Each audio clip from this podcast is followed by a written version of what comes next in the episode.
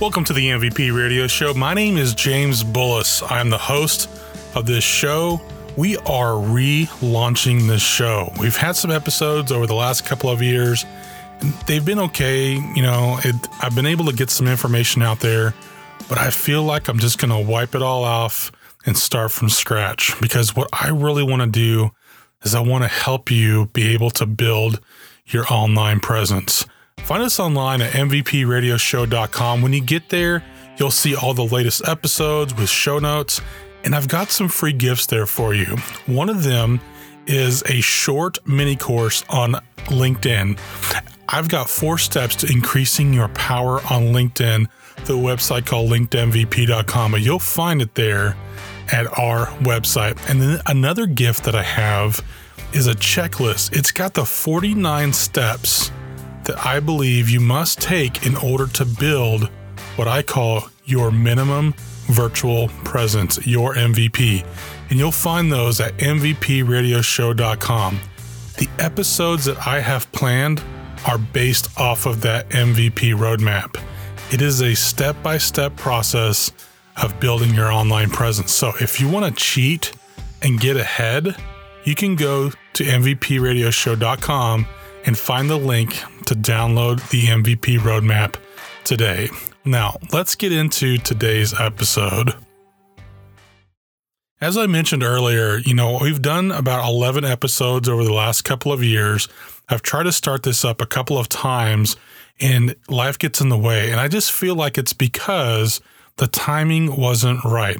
A lot of people have listened to the previous episodes and I've gotten some reviews on iTunes, but I just feel like I've got to start over uh, because I, I've shifted my focus a little bit. You know, I used to want to just help digital entrepreneurs, but really, when you think about it, anybody who is doing business today needs to have their business online. And so I want to get this set up to help anybody who is just overwhelmed and confused and help them get their business online. When I was a kid, I grew up in Germany. My dad was in the army and uh, this was in the early 80s, and we actually got to play with computers. I remember they were Apple computers. And my favorite game to play, along with like Number Crunchers or whatever, was the Oregon Trail. But I would always get frustrated when I started playing the game because I could never get to the end. We just didn't have enough time. You know, if you've if you've never played the game before, you can decide whatever your uh, occupation is going to be, and whatever your occupation is, it gives you a certain amount of money that you can start out with, which allows you to buy supplies. And then you begin a journey. You're starting out, I think it's Independence, Missouri or Kansas, and you're trying to get out to Oregon. And so you go through a series of these decisions. You've got to decide, you know, whether you should just try to cross the river or caulk your wagon or or whatever, you know, there's just all these different things. You know, should you stop and hunt for food? Should you stop uh, at a fort and buy more supplies? There's always a common joke that somebody dies of a broken arm or dysentery. And it's just difficult. And you never know what's going to happen each game. But one of the things I realized as as I played the game more and more and more, I started to identify that certain decisions were going to help me get through the game faster my favorite part of the whole game is when you get almost to the end and you actually get to float your wagon down this river and you have to try to avoid boulders and and other obstacles that are in your way. And if you can make it down the river, you actually get to the end and you win the game. And that's when they total up your score. So after I'd played the game, you know, hundreds of times, then I I could consistently get to that point where I could get down the river and finish the game. The same thing goes for business. You know, a lot of people are out there and they're trying to start a business and they know that they need to get online, but they get so overwhelmed by all of the different decisions and all the different services and offerings. And do I need to hire this person or do I need to work with that person? It's just overwhelming and it's kind of maddening. There's hundreds and hundreds of different things that you could do, but nobody knows exactly what you should be doing. And what I've done is over the last 20 years, I've been through all the trends and all the changes and I've seen what's what's worked and what hasn't worked And there are a few things, a few specific steps that no matter what you do in your online business, it's going to be the same.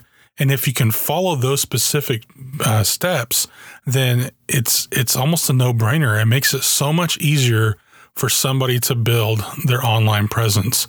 You know, you can't just focus on Facebook. You can't just focus on a website or you can't just focus only on SEO. Today, if you want to be found online, it takes a lot of different specific things. There's a formula that uh, my first mentor taught me, and it's about it's basically a funnel. You know, you've got to be able to attract people, you've got to be able to capture leads, you've got to be able to educate your prospects so that you can sell your products and services. And in order to do all of those things, it takes a number of different disciplines. And what I've done is I've created what I call a roadmap that uh, takes the 49 specific things, starting out with seven critical steps, and it puts them all together in an easy to follow. Now, now I will tell you this: it's not something that you can do overnight. It's something that's going to take you a long time to put together. But if you follow the steps, then it's going to make it a whole lot easier. It's something that you actually have to work at. And so I decided that what I wanted to do is I want to create an online course that's around these 49 specific steps. But in order to come up with the content, I want to present it in a podcast format and I want to get it out there. So each week, what we're going to do is we're going to take one of those steps and we're going to talk about the 30,000 foot view on you know, why you need to take that step and what are some quick ways that you can go about actually making those things happen. And when I create the online course, it'll be more in depth. But in the meantime, I think that if you just simply listen to this free podcast, and we're going to be putting out episodes on a weekly basis, we're going to start out with quite a few episodes for you to get started with. But each week, we're going to present one of the new steps. And I think that if you follow those steps, some of them are going to be easy, some of them are going to be not so easy. Some of them aren't going to take very much time at all, and some are going to take you more time. It just depends on what your skill set is. But I can guarantee you that these 49 steps is more of a synthesis of everything that everybody is talking about out there. Instead of you having to go and buy 10 different courses, I'm going to tell you the step by step things that you get to do one by one in an order that makes sense and will actually help you move the ball down the field. I want to help you try to get a win. And that's what this podcast is all about. I want to help you be able to bypass all the decision making and say, hey, at this point, this is the step I need to take. Just like an Oregon Trail, you know that when you get to this specific point, this is the direction you need to go if you want to win and if you want to be able to beat the game before your time is up. When you have a business idea, you're going to be really passionate at first. And at a certain point, you're going to you're going to get to a point where the rubber hits the road and you're going to have to make a decision. Is this something that I want to do?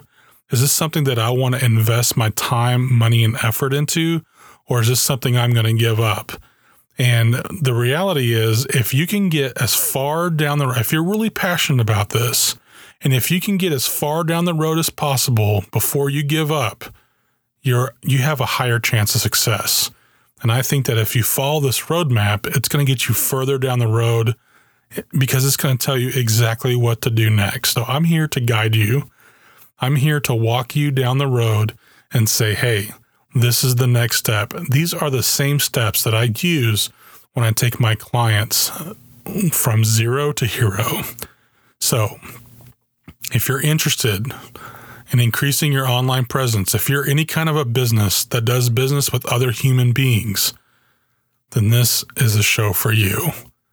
We're going to get started with some episodes on LinkedIn because I think that you need to work on building your online personal brand first. And then from there, we're going to talk about kind of the overall, you know, why you need an online presence. And then we're going to get into seven critical steps that most people overlook when they start a new business. I'm excited. I hope you're really excited too. And with that, we're going to go ahead and close out this introduction and move on to the next episode.